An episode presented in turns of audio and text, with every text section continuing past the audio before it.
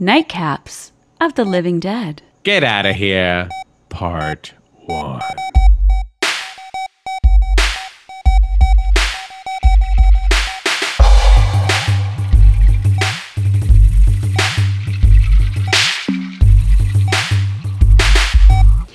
Hi, everyone. We don't have any kind of time to mess around because this episode is fully loaded. There is no way we can rewatch horror movies and compare them to our modern day hellscape without discussing Jordan Peele's instant classic, Get Out. Guillermo, we got a lot to unpack in this episode. I know. I know. This is a stellar movie. I mean, I'm sure our listeners know. This is just phenomenal. A category of its own. First of all, what are you drinking tonight? What's in your glass? I am drinking um, Jack's concocted espresso martini with a twist. What's your twist? So I've added a shot of um, Di Saronno amaretto to give it a kind of nuttier flavor. So let me try. I haven't tried it yet. So oh, okay.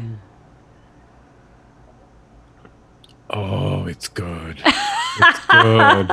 it was good before. Now, oh, But I love that you're getting creative with it. I am. I'm also really impressed it's lasted this long. I thought it'd be gone within three days. So I'm. I'm glad that you're finding new little recipes with it. I feel like this one should be the M Night Shyamalan exactly. cocktail. It has a twist. it's a twist. It's a little nutty. It's a twist ending. I love that. Spoiler alert. Maybe it should be called the spoiler the spoiler alert. Alert. Oh, I like The that. That's the new cocktail. The spoiler alert. With say the liquor that you put in it again. Di Saronno. Um, Di Okay. which is an amaretto from Nice. Italy. I love it. I love the rolled R's I too. think it's it's made out of almonds, so it's an almond liqueur. I'm into that. Um, I'm drinking a Golden State cider to start our night off. And um, it's one of my favorite ciders. It has a little otter on it. It's a very dry cider. I'm into it. Okay, get out. I'm saying it like the Donatella Versace, Maya Rudolph parody of her. Get out. This movie has extreme important cultural significance, and it happens to be a damn fine piece of cinema. Um, you don't have to be black to find this movie terrifying, but you do have to have some kind of empathy running in your veins to really appreciate the full effect. Um, I would say, in a nutshell, like the log line is a black guy goes upstate to visit his white girl's family and they explore you know you you think that you're exploring the beginning of an interracial relationship only to find his worst fears are realized and he's pushed into terror of insanity and we're all on this journey of what it means to be a young black man in America honestly you know does that sum it up? I mean, because there's just so much, much. There's so much. much in this movie. But in that, there is a million things going on. Um, one question that I had, I that maybe we should talk about right now. I Oh. kept thinking, where is this? I don't think the movie tells you where it is. For some reason, wrong? okay, where it's set, I feel like it was upstate New York. That is the that's what I the vibe that I got. But is it like I, I kind of and I You know? I don't know. I'm saying does the movie ever actually tell you what city it is? I know that he's going out of town from his city, Yeah. but does it ever specify I really the thought. city? I feel like it does not. I feel like You know, you could be right. Where does I'm gonna Google But- this. Google Google it. Because I think it was it was shot in um, Yeah, it's New York. Alabama. Okay. Yeah, it's upstate New York. New York. Well, no, it's because it was shot in Alabama, which in my Yeah. when we were doing research for this episode, I was thinking, oh my god, the fact that it was shot in Alabama gives it its own meta horrible twist of its own because. I have complicated feelings towards Georgia. I was born and raised there, but I spent a lot of time in Alabama, and I just feel like it is pre civil rights movement there to this day. And I know it's a generalization, but every experience that I've had, and I'm a white woman, so I can't even imagine, you know, what it feels like to be a minority there. I mean, God. Um, so the fact that it was shot on, uh, in Alabama, I just thought that, wow, that must have been such a heightened state of fear for some of these performers to to add to the performances because the performances are incredible. The performances are out of this out of this world. So amazing. And by supporting characters, people that you don't really know that are household names. They're just so good. Um, but yeah, upstate New York. That's where it was.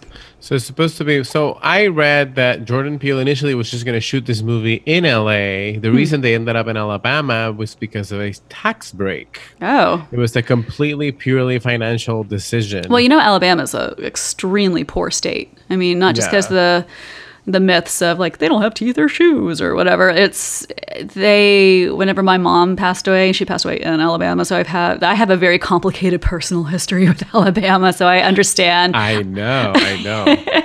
this is a lot of my projection, but dealing firsthand with uh, firsthand, sorry, a little cider there, um, dealing firsthand with government agencies. A lot of these offices, like the coroner's office or a police department or even a lawyer or a cremation situation, they're open like four to five hours a day.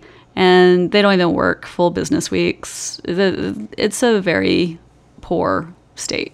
They're they're just not open. They're, everybody's chilling, and rent's very cheap, and uh. so I believe that about the tax break.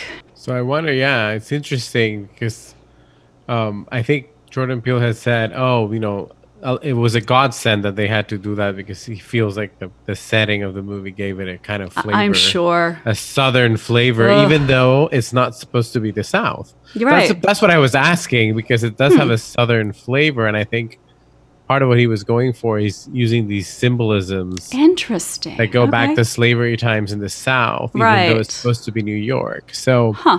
that's an interesting. It makes sense now that I think about it. But, Right. You know, throughout the movie, we'll we'll talk about these Mm-hmm. kind of symbols that take you back, like the columns of the house. There were some plantation columns when they show up, and there's a Right. white shot. Right. Um, and that's because it's a house in Alabama, not in upstate New York. But I think he's using it in this kind of subconscious, which is Mhm. interesting. Um, okay, so shall we jump right in? Let's jump right into it. Let's let's get there. Um, well, actually, before we do, Okay. I'm gonna I'm gonna tell you an anecdote about Jordan Peele. Just before he gets, we're we're so director heavy. We really respect the directors and love their careers. Typically, when we do this podcast, um, I'm gonna say for Jordan Peele. This sounds so name droppy and so starfuckery, but this is not where it's coming from. This is coming from uh, I think I feel like it's a confirmation of what a lovely human he is and what insight he he has to share. Um, whenever I I was a hair double back in the day. Yes, that's a real job. It's so silly, but I was a hair double for Lauren Ambrose, Six Feet Under. Claire, remember her? She um Yes. she was in this movie called Wanderlust. And it's with like Jennifer Aniston and Paul Rudd and Justin Theroux and all that stuff. Do you remember this? It's a comedy. Mhm, Yes, I remember this. Yeah, so they ironically they go and they shoot in Georgia. They like hang out with all these hippies. You know, they try to give up New York life for to live on a commune or with a commune and By the way, really quick, since you mentioned Lauren Ambrose, she's currently starring in Servant, which is M Night Shyamalan's Apple TV show. Have Oh, you watched this I yet? I haven't watched. it. No, you've told me to, but I'm just and like, it's "Ugh, very Jordan Peele. Now that I Okay. think about it. okay. So anyway, but you haven't seen it. We won't. Talk I About it. I haven't. Uh, yeah, okay. I'll. I'll It's good, it's I'll look good. into It's it really good. because I really love her. I really love her so much. Um, so, anyways, the whole thing is she plays this character, this hippie mama, and she's pregnant it and everything. She has her long red hair, and Jordan Peele is her husband. And there was something where she couldn't make these pickup shots, so they cast me. They got me in there, and I'm going to say I'm like the bottom of the call sheet. I am a peon. I am not an important person at all. I'm just just like, oh my God, there's Ken Marino, and and I respected you know Jordan Peele because he's like this huge comedy um, like savant. He's just amazing. And and of course you see Justin Theroux and Jennifer Aniston running around looking all gorgeous, and they were definitely banging on that set. I was there. I What's saw the chemistry. They were, and he was walking around with his shirt off all the time, which is another thing in itself.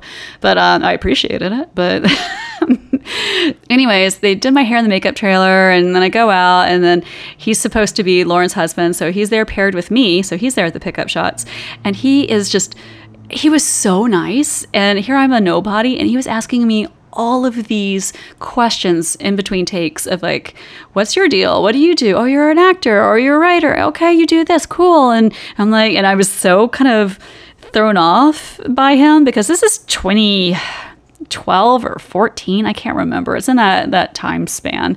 Mm-hmm. and and i knew him from like Key and Peele and some other things. I was just like oh my god you're so funny and thank you for talking to me. I just i felt like i was so shy and just kind of taken aback. And then i was asking him you know mustered up the courage to be like so what are you doing other than you know your fabulous life? You know i'm just like what, what's going on with you? And he said oh you know i'm writing. I keep i keep writing all the time and i'm doing this and i have some meetings at comedy central and i really hope some projects go through he was just so positive and not standoffish and no ego attached. Just like a he seemed like a genuine sincere human being. And now in retrospect i'm in my head i'm screaming were you writing get out this entire time? Probably. he I probably mean, he was. He, he, he said he was writing. It took a long time, and he always thought he was just doing it for himself. He never Right. thought anyone would want to watch it. right Interestingly enough, yeah and it's Which a masterpiece best- It's the best kind of writing when you're writing it just for you, and you don't even think about selling it or anything like that. So I think, i think I that's I actually- excellent that's an excellent tidbit of advice dr g yeah. Um, I watched um, Horror Noir last night Mm-hmm. after watching it. Um, It's the documentary on Shudder, Mm-hmm. which is amazing. Which is on um, the history of uh, black blackness in horror cinema, Mm-hmm. and I highly recommend that. He was a huge part of it because Mm. it all it tells you the history of and Richard Lawson was in it. richard beyonce's stepdaddy Beyonce's stepdaddy from Poltergeist. oh And so you had all the actors from who had appeared in horror movies through the decades, Mm-hmm. um, including like you know the Ken Sagoes, who was the only black in the Nightmare on Elm Street series, in Nightmare on Elm Street three, which was the first black act a character to survive a horror movie all the way through, even though he got killed in part four. wait stop it what year is that like 1980 1988, 1988, I think 88. Wow, wait, well, good for him. He made it through. Yeah. So he became, but he became a big deal because it was the first time he says people, the fans would contact him because he became one of the heroes in that movie with Heather Langenkamp and um, Patricia Arquette. Mm-hmm. So, and he was one of the few people to survive into the fourth movie, though they killed him in the opening credit sequence of the fourth movie, which is terrible. man. So it went back to the cliche. So they had all these. It was really fun. They had all the all actors, directors, everything. So you get the history from like Night of the Living Dead. They talk a lot Mm-hmm. about they talk a lot about Pam Grier, her early career, the black exploitation movement, and all Mhm. that, all the way to to Jordan Peele. So so he talked a lot about the making of Get Out. So it was really fun. Do they So have Keith Davids after. on there on this documentary? Yes, they do have. Keith I David- love him have from The Thing and everything else. And they all talk about the stereotypes that they were dealing with and all that. It's Ah. really awesome. And it's called Horror Noir. Horror noir. Done. It was the first documentary that Shudder produced. I think it, when they launched the thing the second time, the Mm. actual launching, Mhm. um, that was one of the first things they had in there, and it's really well done. Mm-hmm. Highly recommend. They talk about Candyman.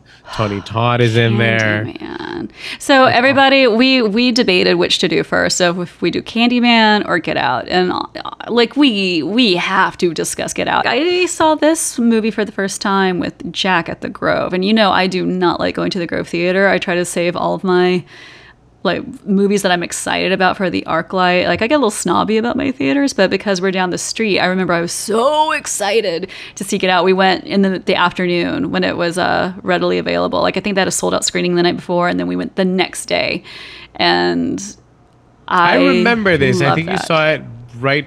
You saw it before me because you went on Friday. Mm-hmm. Yeah, I was. It was so I- hyped, and I was like, if this movie fails anyway, I'm going to be so disappointed because I just had such high expectations, and it went beyond. I want to say no. I'm confusing it with us. I saw us with you guys. Yeah, you saw Right. us with us. I saw us with you. Yes. um, and that was at the Suns, uh, The- Sundance Sunset Five. Yeah, rest in peace. it was like the AMC. so then get out. 5 or Jim and I said we saw it together. So I asked him. So we saw it together. So it must have been the ArcLight. I Okay. think. Um, it must have been. I was thinking it was Sundance, but I think that's us. I'm confusing. Yeah, we saw with- us at the Sundance. So you saw that with Jim at the ArcLight, and I'm sure you had a drink at the bar afterwards because it's so stressful. Oh, of course, I had a Bloody Mary, the best Bloody Marys in Best town. Bloody Marys in town is at the ArcLight. Um, let's get into it. Let's go. Opening scene. So, opening scene. Um, so as you know, Jordan Peele is a horror connoisseur. He's like Mm-hmm. the Quentin Tarantino of horror. Although Quentin Tarantino also loves horror, but Mm-hmm. he is. So his opening scene is supposed, and I didn't know this. I, I found this out, but I, I always thought this, but then I, he actually said no, it was deliberate. It's supposed Mm-hmm. to reference Halloween. Halloween is the Um, first thing I thought because you and I have walked many times up that um the street they shot it, the Michael Myers house on Orange Grove in West Hollywood. Orange Grove, yes. and yes. in his walking and when he gets abducted with by a, you know a white car when they're playing that scary run rabbit run song he's just walking alone at night and I, I feel nervous for him already. And it just instantly brought me into this like oh what's he doing in this suburb? This is like scary. What are you doing man? Like get out of here And so I yeah, and I I think what what Jordan Peele is going for is that reversal Mm-hmm. of for a for a black person, this being in a suburban neighborhood is a place where you get shot. yeah Where you and so it's a it's a dangerous place. Whereas for white folk back in the day, going to an urban area would Mm-hmm, be um, a place where you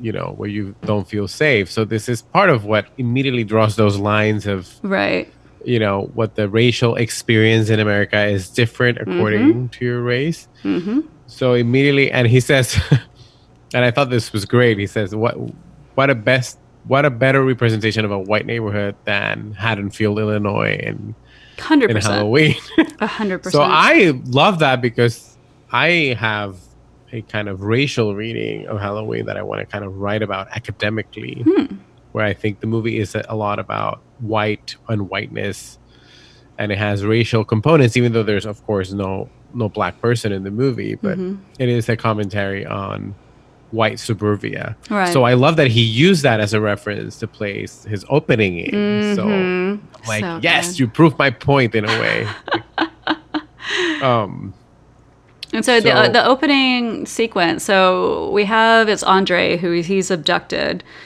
um, and he's taken away, and immediately you're like, oh man, he got kidnapped. That's oh sucks. And then Childish Gambino, like all the music, like it opens with "Stay Woke," or no, is is that what it is? Like, So or, the lyrics are like "Stay first- woke."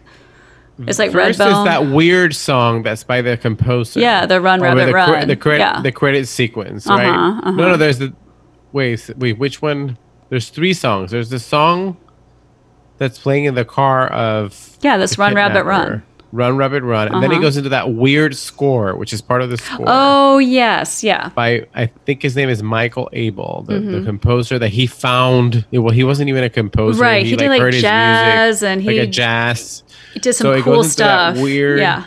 And then it goes into Childish Gambino when he's shaving. So immediately, so if watching it, the revisit of this because this movie is three years old. Yeah, and, and at Um, first I'm like, you know what? I mean, black men have been, black people have been persecuted for forever. So how is this going to change? And I know that a lot of recent activities have been heightened, but I was just like, is it going to be that big of a difference from 2017? Was 17, it? 2017 to 2020? And oh hell yeah, oh hell yeah.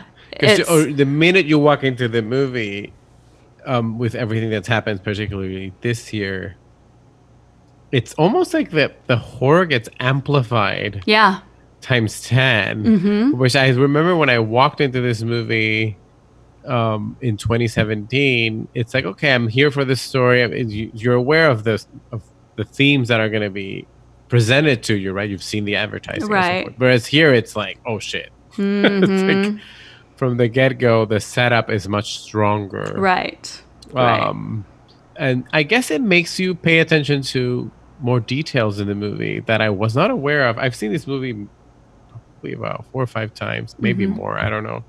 Um, and I've, i the first, I remember what I thought about it the first time I saw it. right, right. And so I had a very clear interpretation of it the first time. But this time I had a very different, well, not Yeah. a different interpretation, but a, a new layer. Yeah, you, you see things in a little bit more sharper focus. I think that's what I was trying to say earlier, like slurring through that that beat there, because there's a difference between being an ally and being like, well, I'm not racist and I get the plight of this, versus 2020. It's like, no, no, no, no, no, no. I need to listen. I need to learn more. I will never mm-hmm. understand this. Let me like really sit down and pay the fuck attention and how I can better this, you know, And- the situation. And I think the movie is specifically trying to explain and convey very clearly what racism is to the black person, not what racism is outside of itself. True. Mm-hmm. What it feels like for the African American. And it's just another day. our- The whole plight of the protagonist for Chris, the character, is like, this is another day. This might be shocking to you, or you might think this is a filtered point of view, but no, this is a day to day thing. This is, you know, the evils of racism present. My, my job is to adapt and to, and to survive. So I guess one of the things. So Jordan Peele has talked about that when he he was worried because when he released this movie, when he wrote the movie, it was during the Obama era. So everyone mm-hmm. had this misconception. If we came to find mm-hmm. out that racism was over, we had a black mm-hmm. president, everything was all peachy, hunky dory, Peachy fucking keen. Little did wait, peachy fucking keen.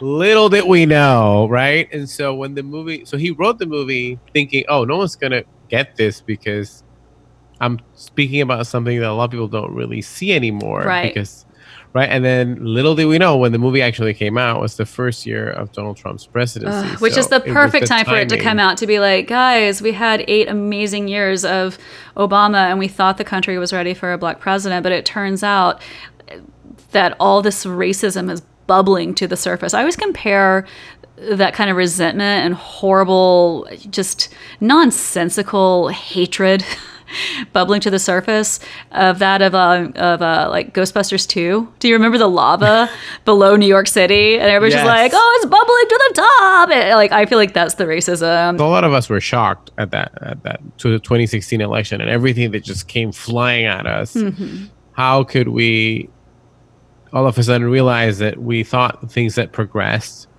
in terms of um, race in the United States, and we find out that it's quite the opposite. It was just like this hidden lava Yeah. waiting to boil over. Yep. Um, and so I think this movie, what's brilliant about it is that it actually tries to explain what racism is. Um, from, of course, Jordan Peele's mind or perspective, or from the black experience.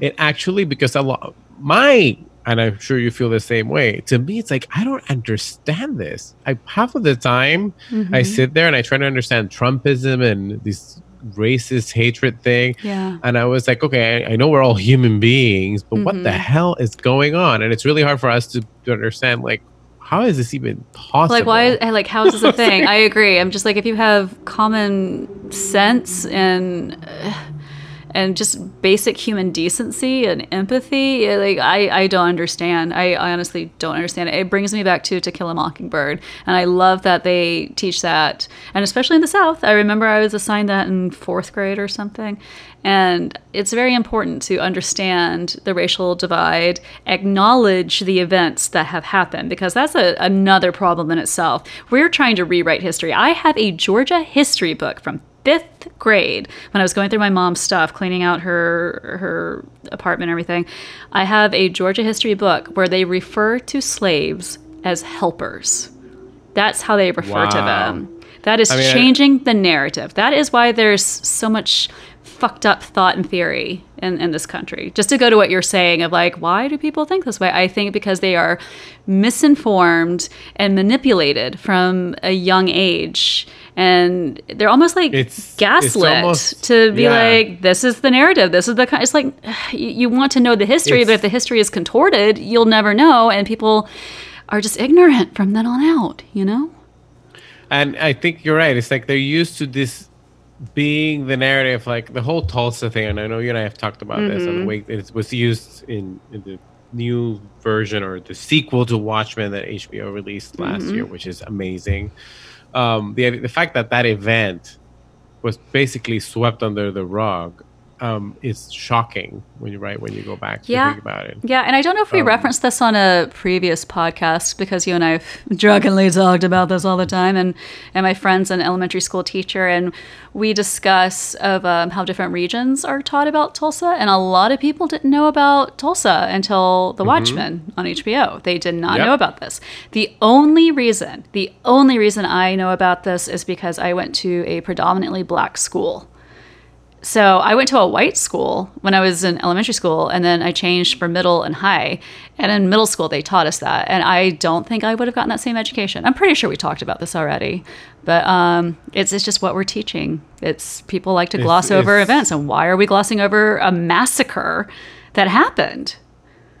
So this this the what do we call it? This um, rewriting history, or Mm-hmm.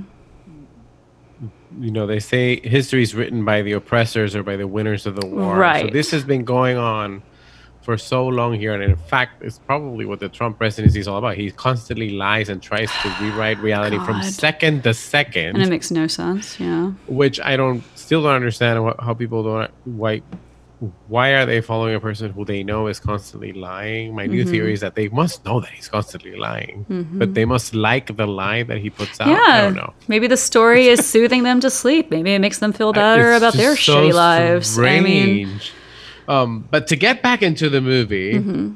so my first note is about the deer scene, the running over the deer scene. yes. And it- the reason I had a very this time around, so Mm-hmm. of course this scene has been talked about, very important scene in the movie, one of the inciting incidents. But to me, it what was because I saw it, and I I don't know if we've talked about this, but I have a kind of projector setup, movie theater esque in my Mm-hmm. room upstairs. I call it the arc light. um, so I get to see this movie in a big screen and kind of try to re-experience the the movie watching in a theater experience. hmm So I immediately, I was, I had a, a visceral reaction because it looks like the drive to my house, Oh. That- where it was shot. You've been here, right? Yes. It oh, looks now that like you that say that, drive. yeah. It, li- it looks just like it. Okay, so And you were there. You were. You were. I was like, this is a drive to my house. And then Okay. the weird, the other weird thing about it was like, one of the things in this drive is that you constantly have to be watching out for the deer because they You have to be on your toes. So it's like you have It's a thing. It's a Daniel thing. and tell me if I'm massacring his last name. Daniel Kalua. Is it Kalu? Kaluuya. Kaluuya. I think you you do spell the. It's the like Y. the an- Kaluuya. Kaluuya. but I'm like not a- sure. An extra U. Kaluuya. Kalua. Kaluuya. And so he's there in the car, and it's Allison Williams. Mm-hmm. Um, so then they hit the deer. It does look like it's the drive to your house in North Carolina. And I had a different reaction, not because it was the drive to your house. I, I thought you were going to go down this route. I I was scared the first time I saw it because it's one of those jump moments. But mm-hmm. honestly, it's also the combined fear of you know how this country operates, and you're on edge for this guy going to meet the white girl's family. I was mm-hmm. already apprehensive. And so when that deer comes out of nowhere, it's akin to the Friday the 13th movies of, you know, or slasher films of like, okay, guys, you're going to go to Crystal Lake. Everything's happy go lucky. You guys are all going to fuck around in the. oh, it's yeah, it's they just always like- have those sequences. They're in the van or eh, something. Yeah, Yes, and to me, if there was not, if you did, if you watch this movie and you do not recognize that there's a racial divide, that scare wouldn't um, impact you as much. But I'm already so nervous for this guy. I'm so nervous, and then that happens, and that accentuated And the, the scare the factor. The entire scene is setting up his uncomfortableness, his Mm-hmm, apprehension towards getting there. He's a visitor, because he he talks to his friend to Rodney on the phone. little and Rel. they have they have that like and then they the, i mean the brilliance of jordan peele keeps cutting to that shot that shows the windshield from Mm-hmm. behind them which keeps hinting at you subconsciously something is coming through that window yeah, um, and i noticed at this time it, there's something that puts you unease that there's going to be an accident there's going to be something but it's connected to um, i think you're pointing out very well daniel kaluuya's performance because Mm-hmm. his his entire demeanor he's so good in this movie like i i He's noticed amazing. he He's so good. he, he was nominated for an oscar Mm-hmm. and rightfully so i don't know who won that year i'm trying to remember who won Mm-hmm. that year who won that year did they deserve it It's 2018, but I can't remember. I think that was Phantom Thread year. Um, we'll get back to that. Anyways, he because I, I don't yeah. want to take away from how amazing he was and and this and especially in all the lesser known people. Um, like is it Betty Gabriel? She was the maid in it. Like her, they give her Mm-hmm. such tight close ups. And I'm like, this woman is acting her ass off. And I looked up on IMDb and I'm just like, who is this woman? She needs to blow up.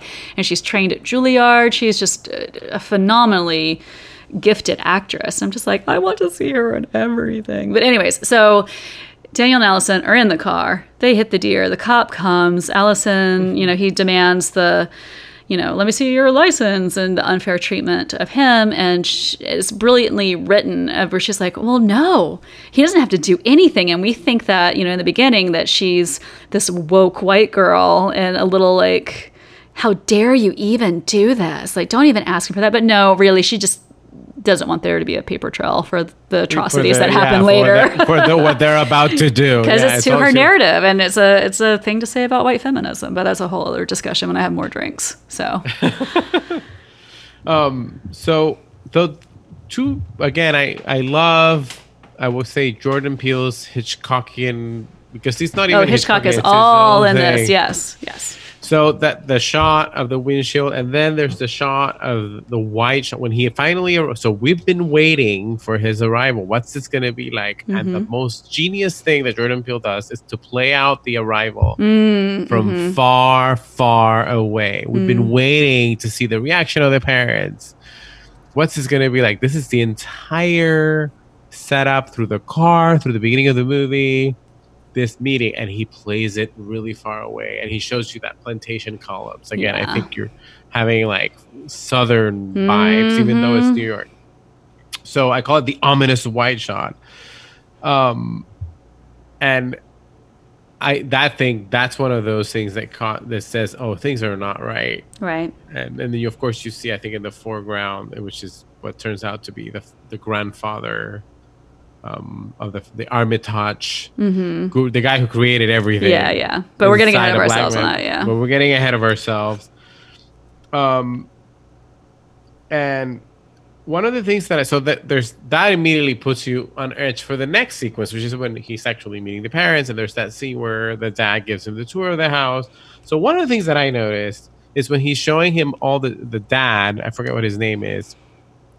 Um, um it's bradley is it whitford it's Bradley Whitford. Yeah, but I don't know what the, the dad, the actual character's name is. do, do you know Bradley Whitford? well do you know what he's most recognizable from do you recognize him I mean, I know I've seen him in a lot of yeah things. he's and he's like kind of that character actor that shows up and everything but he was most well known for west wing another west Oh, wing that's right. tangent Which is which is the reason why he cast him. Yeah, he's like he wants that said. white liberal feel because you know we we expect her both of them to roll up to this place, and either the parents are going to be disapproving and these conservative, you know, what we stereotype racist or um, not even to blatantly say Well- racist, but what we we stereotype that to be, you know, like that kind of white family of just like, oh, my daughter's dating a black guy. How are we gonna act? Like you're you're so tense about this, and then they're like they seem cool. Like they're cool with black people, and Well, he says, "I voted for Obama a third time if I could." Like he's saying all these things that just make you kind of roll your eyes, but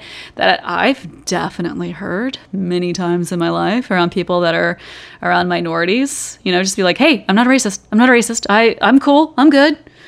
Well, here's the the other twist that you don't realize, and I, maybe I'm pairing this to our poltergeist episode. The same way that I was so shocked in my revisit to realize that the Freelings were Republicans, I'm very as equally shocked to realize in 2020 that the Armitages are Democrats. They're liberal Democrats. Yeah, so that wasn't shocking to me at all. So, I, I got that the first time um, around, but I think it's because I'm white. Because I think there is a thing in in my race where people do damage control. You're right. I didn't know that, but I didn't um, realize it that it was that when Jordan Peele wrote this, he was commenting not necessarily on what we saw coming out of the Trumpism, the Mm-hmm. crazy Republican racism that's like very real and palpable and goes back to the Ku Klux Klan and all that stuff. Right, I mean, right.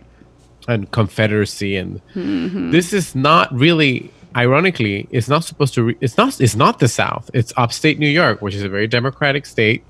And these people are Democrat, liberal Democrats who voted for Obama, like they say. What you're seeing is that they're living in what gives you echoes of the South and the mm-hmm. plantation, mm-hmm. and you know when you meet the servants, of course, mm-hmm. Georgina, that that it's. It, all you're thinking is, oh my God, he just walked into Alabama. So the, the juxtaposition of what we know to be very racist, which is, you know, the, the Southern past or the mm-hmm. Confederacy, mm-hmm. with something that we don't equate with racism, which is white Democrat liberalism. Mm-hmm. I voted for Obama a third term. That juxtaposition creates not only an insane amount of tension in this movie because you don't know what's real, mm-hmm. or for the character, for Daniel, for mm-hmm. Chris, um, but it also it, it it not only makes for an insane horror movie. It it it gives you a more nuanced and complex essay or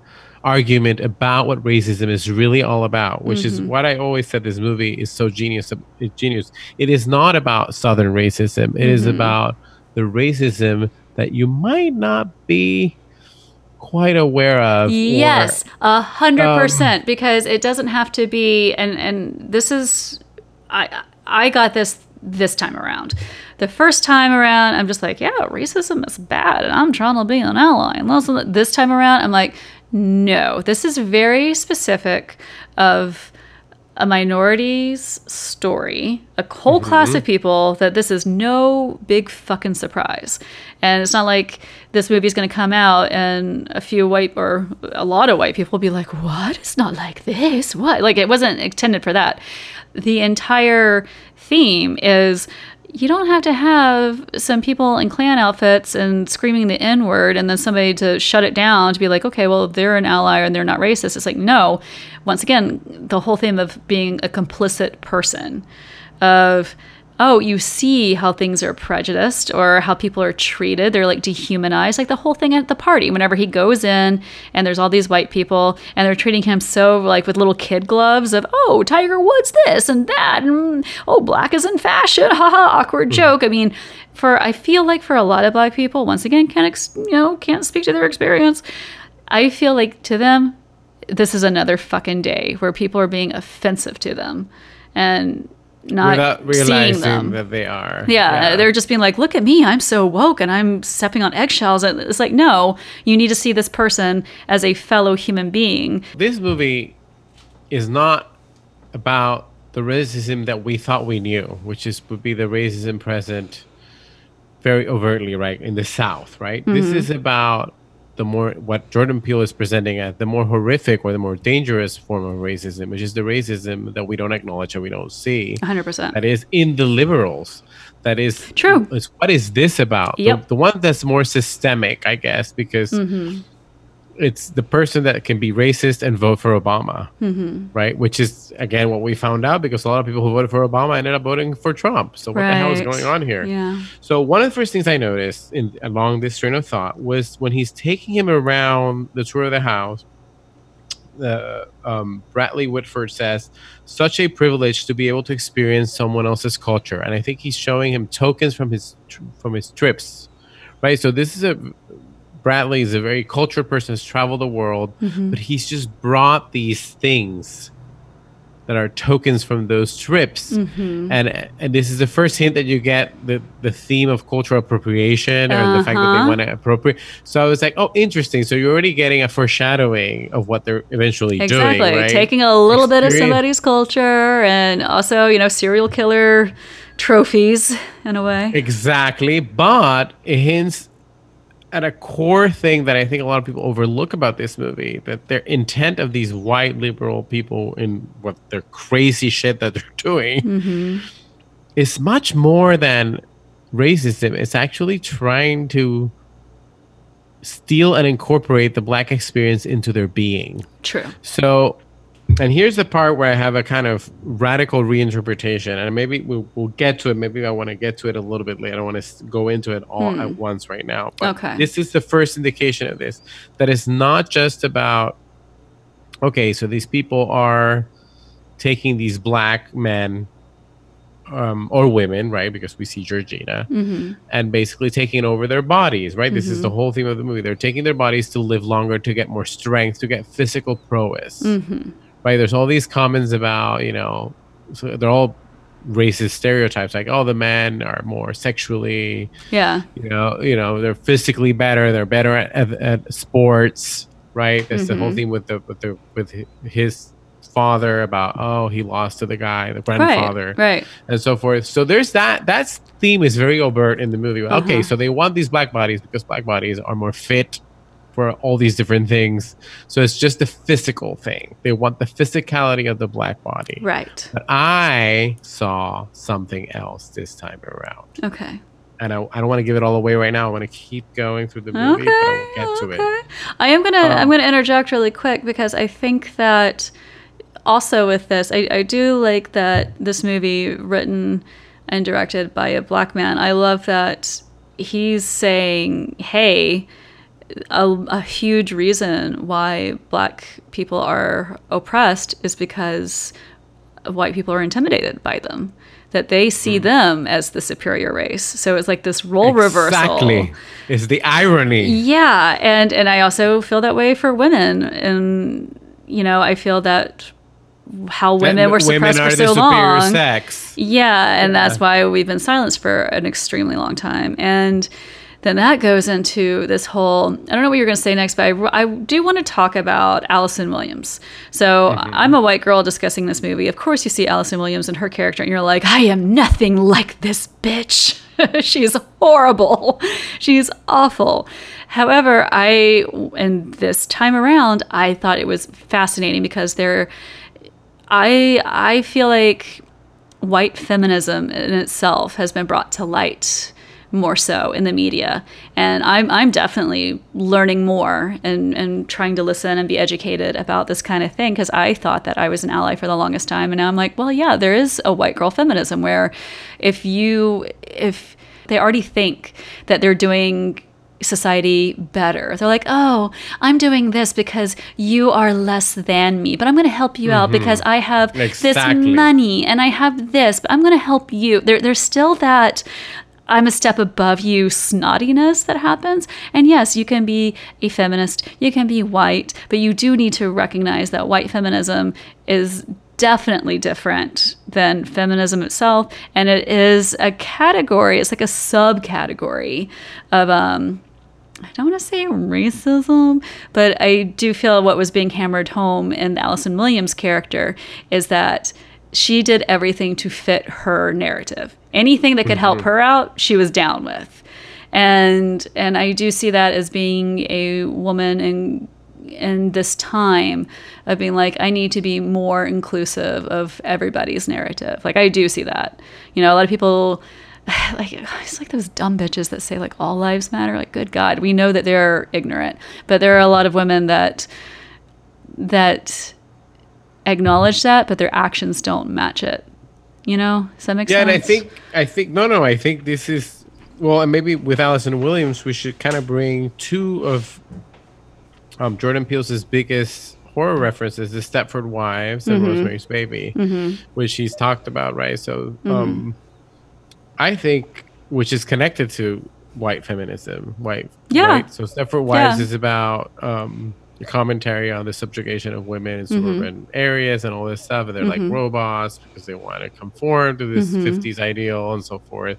And so, what the twist of the movie is that these robot women rebel and all this stuff. So, he's playing with that. He's superimposing that idea. So, I think there is a strong connection between what he's laying out here in terms of the racial experience with the experience of women, with the experience of white women, because those are his his reference point. Same with Rosemary's Baby, right? It's a movie about a woman subjugated to a man and then a cult. A man and his career, right? Her husband, who's the worst. John Cassavetes love him. he's amazing but he was such a He's amazing, douchebag in that movie.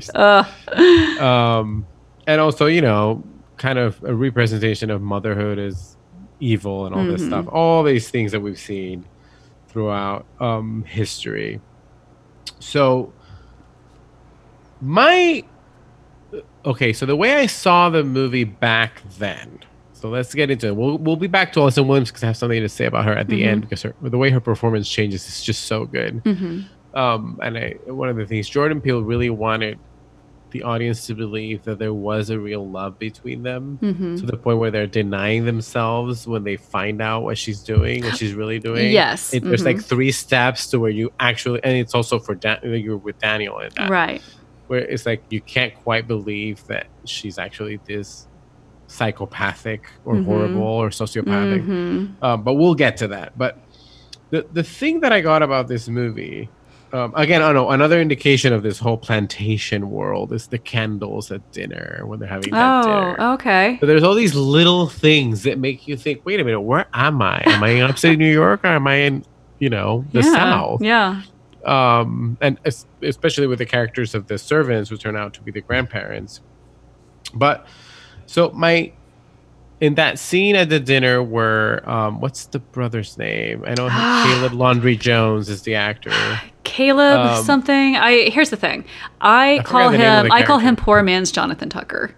yes. Oh my god, that's very good. Yeah, Poor I man's Jonathan. you know, I I strongly do not like this performance. I don't really like It's him as an actor. He's much an over actor. It's true. Can I'm- we- Yeah, I'm not saying he's bad, but I'm just saying because he's in um the the billboards outside of Missouri movie and a few other He's Twin things. Peaks: The Return. Yeah, and it's like you know I'm a ginger. I love my ginger people. I support them, but he he's an over actor. Everyone else is so nuanced to when the twist comes, it, it's more powerful. I just did not care about this brother. I, and I he, just wa- don't he like was this already actor. he was already evil from the beginning. It's like the Jack Nicholson Shining thing. Yeah. Um, but in this scene, So yeah, poor man's Jonathan this scene- Tucker. Watch Kingdom. Nick Jonas is this gay MMA fighter, and Jonathan Tucker is his brother, and he's so badass and wonderful, and I think he's a wonderful actor. Anyways, I just feel like this guy ripped him off, ripped off his performances. So my my main thesis when I first watched the movie in 2017 was that this movie was saying that racism was about jealousy. Hmm. Right. So the the fact that these essentially white people are jealous of what black people have, meaning the physicality, the youthfulness, all these things that they that are brought out in the movie, right? So that's why Mm-hmm. they're stealing their bodies because they want to live forever, they want to be younger, they want to be fitter, they want to be more sexual. Mhm. All these like stereotypes, they want to be better at sports, da, da, da, yada yada yada.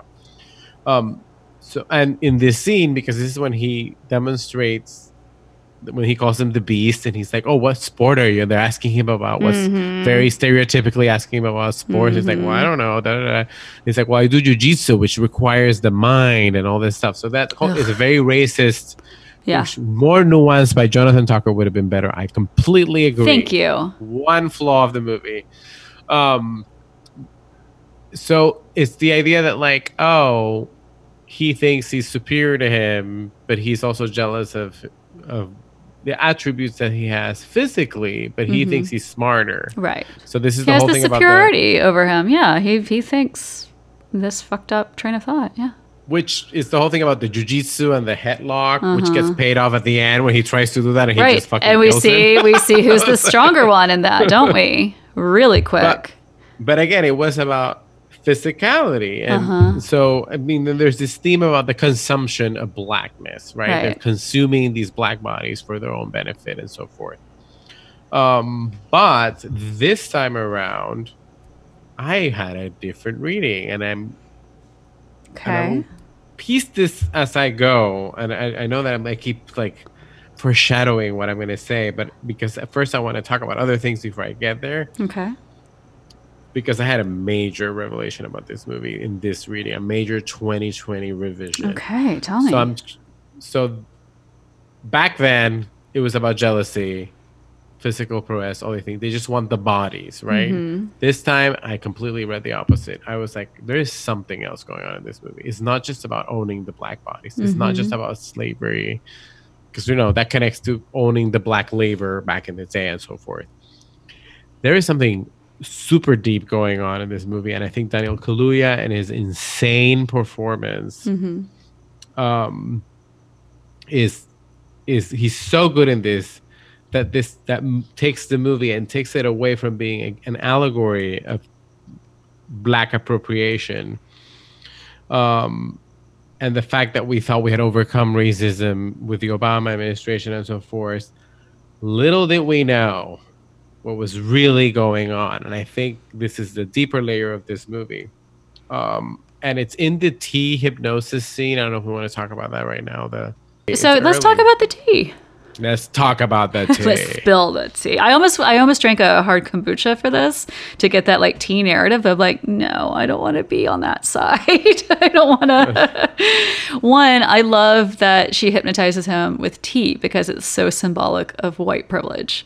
It is Mm-hmm. of aristocrats, the silver spoon, and it the closes silver up. spoon. It's also a British Empire. Mm-hmm. Like you know, tea is like what the Queen drinks and all that stuff. But it's Yeah. also there was uh, slave labor involved in the distribution of tea. This is what the empire was built. So Right. there's all these like all the way back kind of symbolism with Mm-hmm. that tea. And Catherine Keener, good God, I love Jesus her. Christ. everything she's in, especially this, it's such a quiet performance. It's she's amazing, and she and even um, her vibe. So you have Allison Williams, who seems like she's like the super woke girl, and and you kind of think like, okay, is she dating this guy to piss off her parents? Before you get into the realization of oh, something sinister is afoot. But um, she's one type of white girl, and then you have Catherine Keener, who is an older generation, and you see, you think that she'd be down with everything. She seems like she's a well-to-do liberal lady. She's wearing turquoise, which a lot of you know, I like turquoise. Turquoise is fine, but it seems like something a lot of art teachers wear. You know, the funky art teacher vibe of like, you're safe with me. I'm cool. I have an open mind. You know, it's just from her costume to her demeanor, but just the way that she looks at him with such intent and um, when she hypnotizes, it, she almost has this quiet knowledge that of, of just like, oh, I will always be above you.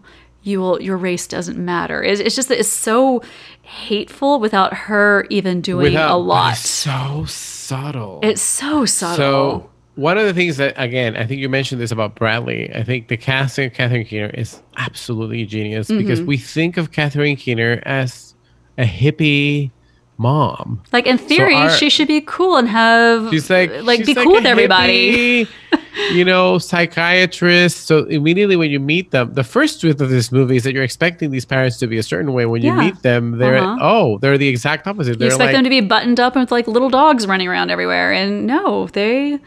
It's to show that oh, they're they're cool. They're so cool. They're hippie. They're awesome. I they feel like it was to show normalized She- racism, normalized behaviors. You so know? it's like the twist is like okay these people are not definitely what we thought the racist people would be so what's going on so and that's Mm-hmm. the genius of of that performance Mm-hmm. and being john malkovich is a huge reference point in this movie because Mm-hmm. it's about people inhabiting the body of john malkovich right so Yeah. it's already hinting at what where this is going right, right. Oh, I didn't think Um, about it that way. Yeah, I can see that.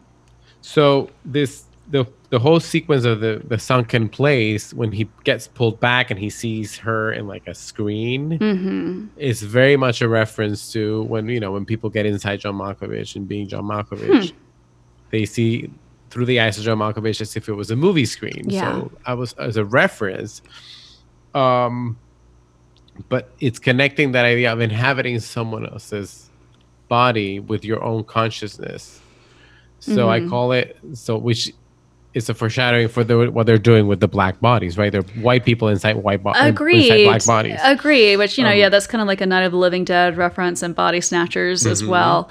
Let's talk about the significance of the sunken place. So it's this is visual storytelling at its finest. It becomes this run of the mill movie where we're already a little apprehensive and anxious, and there's some comedic elements, and um, we're, we're feeling at ease at this point. We're, we're on Daniel's journey of getting used to these new surroundings and kind of being on guard, but trying to be cool.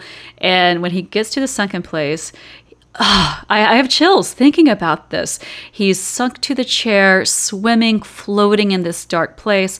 And before, I I definitely resonated that oh, okay this is you know society telling black people that they need to stay where we've put them You know, I felt like it's just like we're always going to try to keep you down.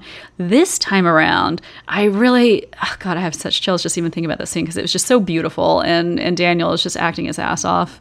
Um, I really just felt like it was systemic racism at its finest. Of like, no matter what you do, you can swim, you can scream, you can yell, you are always going to be paralyzed. There's always going to be a Mm-hmm. way that that if you're a minority, if you're not white, that I- you will be you'll be in limbo forever. Like you can try, you can try to get the hell out of it, but good luck, buddy. That's just not the way it's set up. And with a snap of the finger, your life can be ruined, and for no fucking reason. That that just like stayed with me in that scene. And it's also, I think, a representation of the feeling of marginal being marginalized, but Mm-hmm. not necessarily from an external, but from an internal perspective. It's how you feel when you feel marginalized, powerless. So Yeah. it's the feeling of Powerless, powerlessness. yeah. I mean, she closes his eyelid, which I thought was I noticed this time at the end of the scene, and. Yeah. it, it goes into the dark. It's almost I did- condescending. I We're like, don't touch him. Like I control Yeah. your your vision. Ugh. I'm gonna put you to sleep. You're a little child. You're not on my level. Like it's just so gross.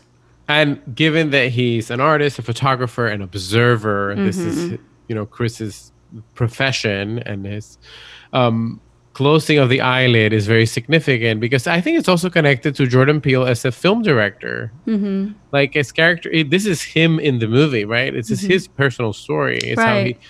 So the idea that someone that he's an observer, like a mo- in a movie theater in a dark room, looking at her as if it was a screen, and he cannot have any agency Right. of the situation. Um, it's extremely powerful, and I connect this also, and I'm gonna go kind of crazy deep here. Ooh. to you know b- being a woman who is constantly afraid of being raped by being put under a drug where they cannot move mm-hmm. right? And this is deathly fear mm-hmm. that you can have right? If you're going to be like the roofie victim right? So it the the character of daniel feels completely mo- immobilized and is at the whim of this person Yeah, and I get what you're saying bodies. because yeah, to to that fact of just being on the defense of you know whenever I've had to explain this to a few of my straight guy friends and and to you know my boyfriend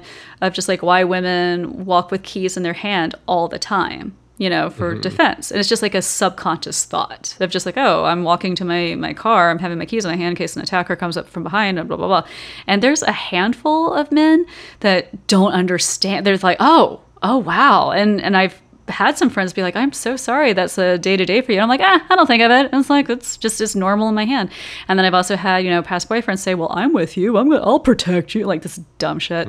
That is like no it is just you're smart. You always have your drink in your hand. You don't set it down for the fear of being roofied. Um, you always have your keys in your hand when you go to the car. It's not something that you grow to resent every day. It's just like how life is. And I feel that um, it could be that way for minorities. I know that you've told me that you feel terrified if you go into a room and everybody's white. You're like, what's happening? I mean, and I don't blame you. I really don't. and and it's it's to me it's fascinating and i felt it I, I, I hate to say this but i felt it here in north carolina i felt i have felt this what this movie is representing mm-hmm. more so than the like people yelling at me overt racism right Right. the one that, that we've seen more more like in other films have you, can I ask you a question? hmm have you experienced more fear slash hatred slash i don't know um have you have you been more on the offense of being puerto rican or being gay? I'm sure there's a hybrid of Oh, both that intimidate some That's what I was people. like, but but um, do you feel that there's a difference between the two? I mean like that Oh, you yes. i mean for the the weird hatred that is slurred at you? I mean So I actually think this is going to sound very dark. I think this society is more accepting of gay people than they are of racial minorities. Yeah i agree. Or or women. I agree I don't know why that happened in that order, Mm-hmm. but not it was not the case 20 years ago, right? Especially in Puerto Rico, but definitely things have progressed for gay people mm-hmm. in a very positive direction. I mean, we have Right. gay marriage and all these things, and it, but it actually has progressed in the sense that I don't feel unsafe as a gay person mm-hmm. as much as I used to 15 years ago. Mm. Whereas I still feel weird. I feel this strange Right. racism towards being Latino or Puerto Rican because people look at you as a token. That's the part that this hmm. movie represents so well. You're you're some you're a token. Hmm. You're you're a pawn. You're like you're like a trophy. That feeling, and it's not super, like I said, super overt. Where like people are like, "Oh, go back to your country." even though we Right. all- I mean, know, but I did hear that in Georgia. We had like we had two. I mean, I think we had like one Asian student and then one foreign exchange Spanish student, and they definitely got a brunt of that. Of just they were just different. Nobody knew what to do with their culture. You know. Um, and then yeah, the gay kids in our school because it's so religious, like the Bible Belt, they got picked on all the time. Yeah, there is usually the gay thing It's gay stemmed out of religion. Comes from from religion, yeah. And from whereas religious people who racial, are like, "What yeah. are you, alien child? That Yeah. doesn't fit into my narrative." I've definitely seen that, but I feel like even those people have attempted to understand Mm-hmm. A little bit. I mean, maybe I'm being too kind, but I I, I have think you're an elegant person no matter what, but I have felt le- I am less aware of that, and maybe it's, it's just I'm older, I'm more proud of myself. I don't really Right. see myself in a negative light in that. Like you know, the self-deprecate that oh, those feelings are long past. Mm-hmm. But I have noticed this thing that the movie is portraying, where there's a sense of I mean, I, and I, I'm gonna add a layer to the jealousy. So okay, so let's get into it because I, I know I keep delaying my reveal. but one of the things that the movie is going to that moment with the eyelid is that essentially we, we eventually find out that there's this blind art dealer character Mhm. who is essentially Stephen the Root, person that's going to inhabit Chris's body, right? uh-huh. And so he's like some sort of frustrated photographer himself. So Mhm. I saw, remember that scene outside of the before the auction hmm where he tells him, "Oh, they got you on display," and that hit me because that's exactly what I'm describing right now. When you are a Latino person and around white people, you feel like you're this like thing on display. huh. Like, oh, here's our cool Latino person, and that I Uh, that definitely is something that, That I hit home for lot. you. And so, um, And I think that's really interesting watching it this time around too, because I, I definitely noticed that there's a divide, and and what you were just saying too, of of that homophobia tends to stem out of religion. This whole racial thing is a sense of uh, nationalism. So one's constructed, the other one is inherited. Does that make Exa- sense? Yeah, and it's like one and one is based. It's not. It's, I guess the religious one is not necessarily based on a nation, like you're saying. Mm-hmm. It's it's much more like they were taught that this thing denies their um, worldview or their. Fa- uh, I'm gonna be radical here. I, Hopefully, I don't offend any religious people. Their fantasy of life after death. Sorry Mm-hmm. um, that it, you know it's really hard for them to not think about. They think gay people deny the fact that there's life after death and that there and that there's a there isn't a God Mm-hmm. because somehow that's connected in the way they were taught about. It. Or if you don't live your life Bible, a certain way, then you go to hell. So the existence some of gay weird people- construct, yeah. denies their beliefs. And it, it differs from them. It scares them. It's so drastically different. They don't For wrap their heads around it. So Exactly, it's it collapses them. So, but that's a whole other. that's a whole other for thing. another movie that we'll talk about later on.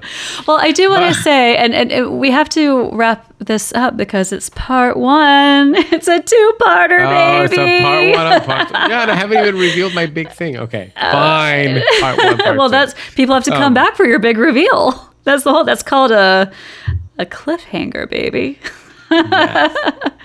I will say, um, and plus, I am dry. I've, I've been out of my cider for a good 10 minutes. Oh, you need a drink. I need it. need Yeah, I need it cozy. Part two will be for drinks. But for this this whole international view on what America itself is going through at this time, um, Black Klansman, one of the best movies I've seen in a very long mm-hmm. time, and Spike Lee is hit or miss for me. I really enjoy him as a person and as a director. I love every interview that I've read or seen with him. But Black Klansman just was amazing to me. I, I just I feel like that's one of my favorites of his, and. Jordan Peele is a producer, on this. He was a Okay. producer. I mean, there you go. Like we got great minds working together. I But I mean also Oscar has a huge problem with diversity, horror movies. There's a huge debate of whether Get Out was even a horror versus thriller because of category fraud, yada yada. We'll get into that in the next episode.